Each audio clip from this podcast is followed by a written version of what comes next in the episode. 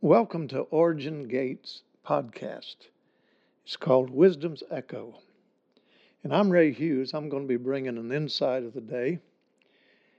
And um, uh, I want to share a few things with you in regards to music and creativity, and maybe a, a, a bit of insight into uh, something that I feel is incredibly important that we get a hold of right now, and, and um, especially at this time in history.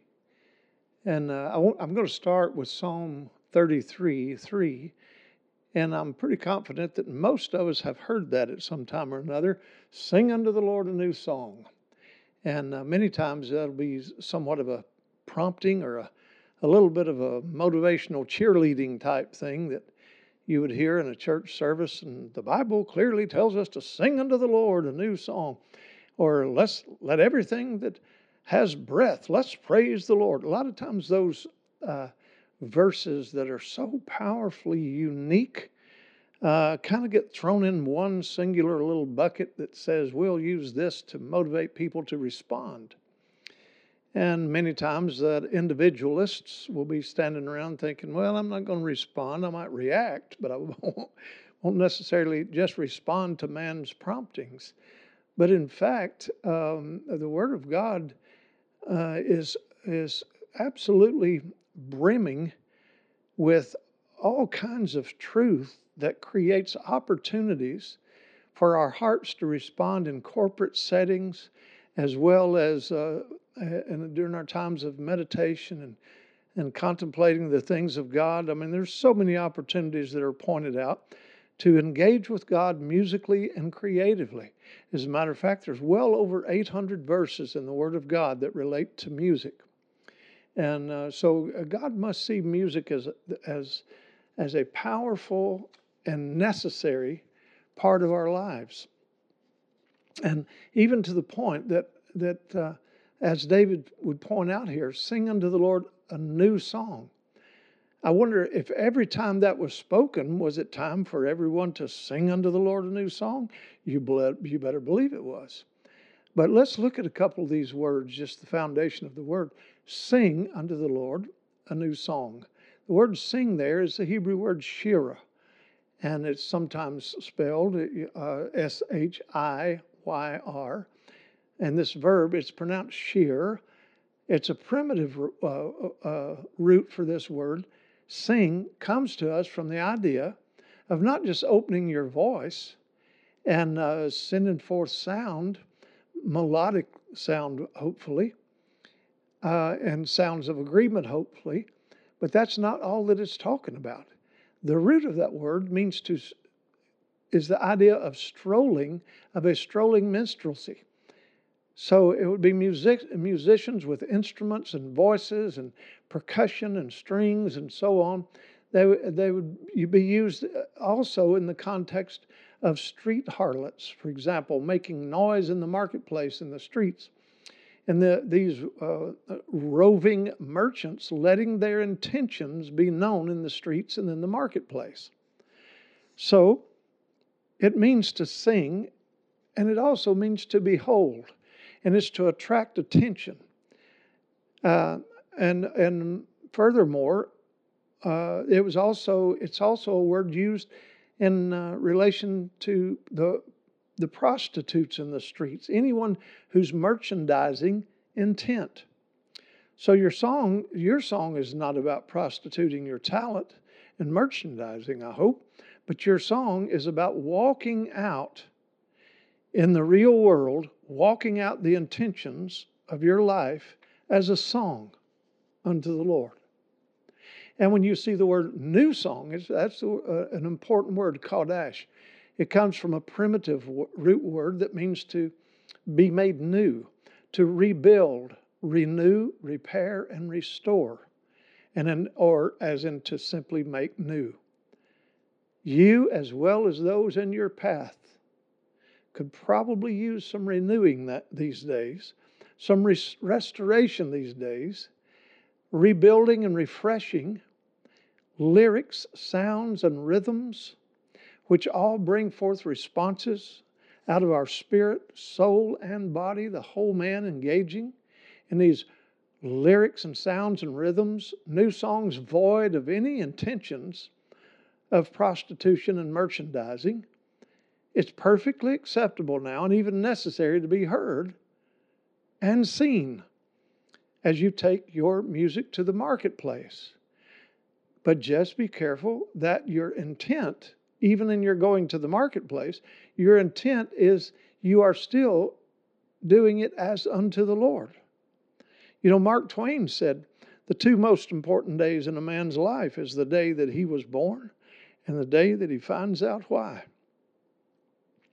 And uh, I dare say that some people are not necessarily called or created to be worship leaders in a church. But you know what we are created for? We are created to worship.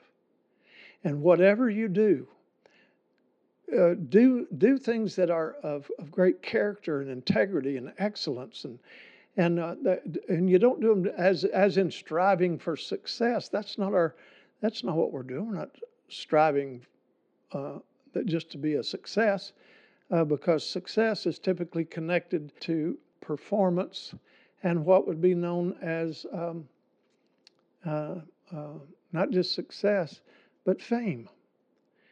And I think some of you have heard me say that fame is a great enemy to greatness because fame will hold you captive to the, the applause of man, the accolades of man.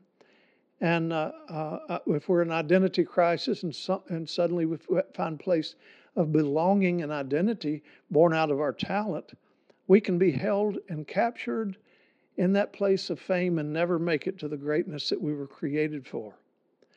And I, I also dare say that right now, being dead to the applause of man sometimes involves weeping between the porch and altar more than it does swaggering from the bus to the stage. And fan based Christianity is losing its choking grasp right now as flattery and infatuation yield to honor and holiness. Be honorable and be holy in, in what you carry. Even if, even if you're ministering to the world, uh, let it also uh, be the overflow of the worship unto God that's in your heart. See, man's sense of entitlement right now is giving way to God's enthronement. Why? I believe so peace and righteousness can come. And there's a few things that it would behoove us to uh, use as a as a measure uh, aside and beside those those things that we carry in our heart. There's, there's some things that we can measure what we're doing. See, the glory of a life fully lived is to leave as one who was fully found. And we will and and Jesus has come so that we might be fully found, worthy and righteous and holy, uh, washed in his blood, cleansed, rightly related. Righteousness speaks of being rightly related unto the Father. And uh, to be rightly related to him is to also be able to live out our full uh, intent and, uh, and purposes that He created us for. And of course, we were created first of all to worship. See, and what happens is, is along the way, your talent and your creativity starts finding its full release through the passion that God puts in you for your gift to carry you to those places that you're supposed to be. Um, and uh, see, when you begin to live your life from a place of passionate worship.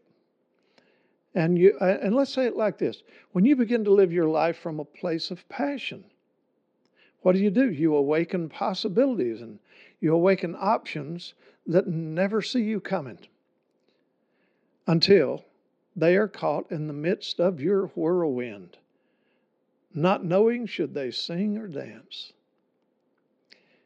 But if you are void of that passion, for the life that you're created to live. Look into your heart until you find a memory or a dream, not just any memory, not just any dream. Find one so beautiful that it makes you whisper. Have you ever been in a place like that where you look look out across the sea or you look at the sky, the you know, look at a sunset and suddenly without even thinking, wow, you find yourself so in awe that you're whispering And right in that very instant, there's a passion that is awakened in you. And if you avoid that passion for the life that you're to live, you look in your heart, find that memory, find that dream, not just any dream, but the one that makes you whisper. When you can no longer whisper, then you go ahead and sing because your heart will do the rest. But when you begin to live your life from a place of passion, that's when all kinds of possibilities will, will find you. You don't have to find them. You've already found the passion for God, a passion for purpose, and a passion for the truth that He's called you to exemplify through your music and through your creativity. And that's, that's a, a beautiful place to be. I believe, I believe that's a part of what's going on uh, in our generation right now. There's so many kingdom minded create, creatives that are really hearing in their heart of hearts you no longer have permission to bury your gifts in the lands of empty churches and full theaters. Let me say that again. Kingdom minded creatives no longer have permission to bury their gifts in lands of empty churches and full theaters. The church has consistently lived 20 years behind the cutting edge of creativity long enough. It's time for us to, with that passion for Him and love for Him, let's step out into that new day. Because that's where you'll find boundless grace and unlimited creativity waiting for you as a worshiper. Now, there's, there's obviously some great enemies to that. Uh, the kingdom will always have en- enemies. And some of the enemies become a part of the, the songs we sing and the dances we dance, unfortunately. I have five things for you. I'm going to, give them to you very quickly. We don't have a lot of time. Um, but number one is Gnostic beliefs. That, that is a great enemy to the creative spirit as well as the worshiping heart in a, in a church environment.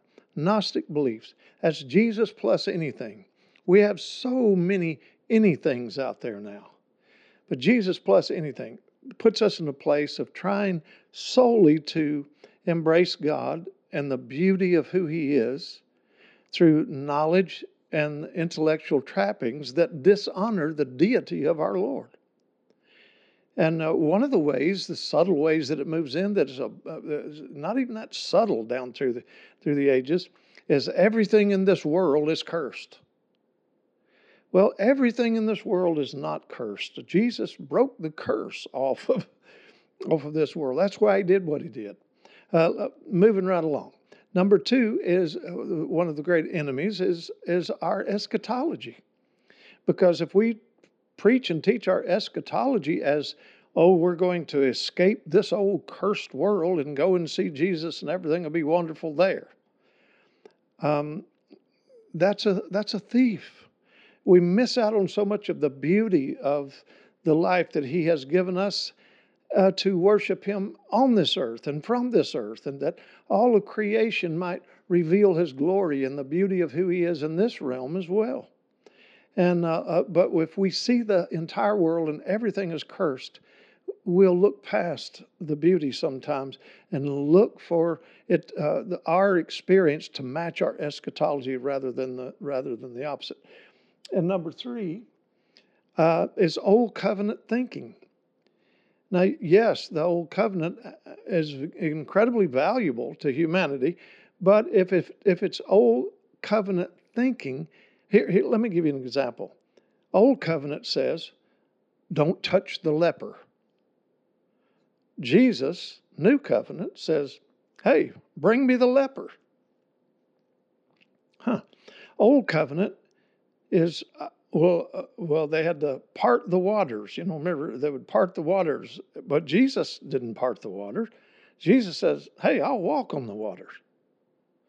And notice, like in old, uh, uh, even in the Old Testament, Gideon took his cues from the enemy camp while listening to God. Boy, that really would mess with our, our theology and our doctrine sometime. And number four, here's another thing that's a great en- enemy it is unsanctified conformity. Now, that, that means the lowest common denominator. And what we've done in many churches across the world, eh, we, we sink everyone to the lowest common denominator creatively, get everybody on the same level, and when we sink everybody the lowest common denominator creatively, and then we call that unity. And when in fact it's not unity, it's sameness. And the reason we want sameness is for continuity and safety, so nobody's rocking the boat. No, but I, you know, I don't, I don't, I believe the Lord is looking for some beautifully unbalanced people now. We pride ourselves in being balanced, and, I, and I, the fact is, balanced people never change the world. David was not balanced. Moses was not balanced. Gideon, and the list goes on and on and on and on. There was not a lot of balance in these people. Their passion awake, awakened them to the outrageous, outlandish, and sometimes bizarre strategies of God that would just require intimacy and obedience and walking out the truths that had been released from heaven as strategies. You know, uh, now let's let's let's look at this unsanctified conformity. See, the church is usually 20 years behind the cutting edge of creativity. I said, why? Because we spend t- the first, cutting edge. Something comes along cutting edge when the church sees it. Well, we spend the first 10 years criticizing it, the next 10 years emulating what we've been criticizing because it's now become our voice. We finally caught on.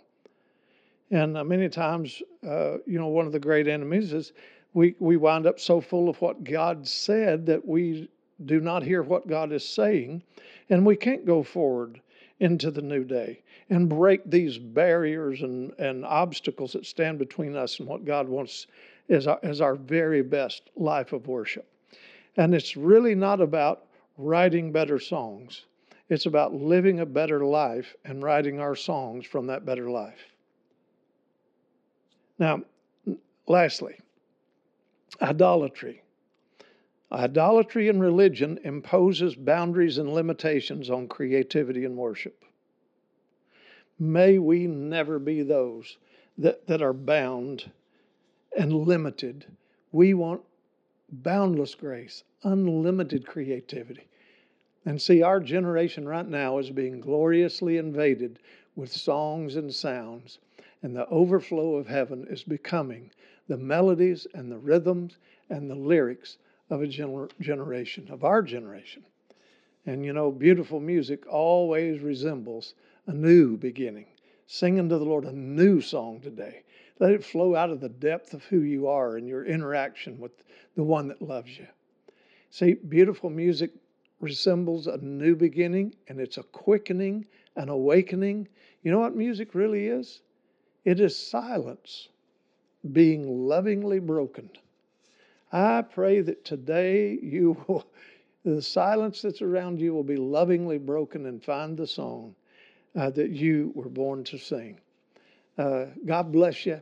Uh, we'll see you next time.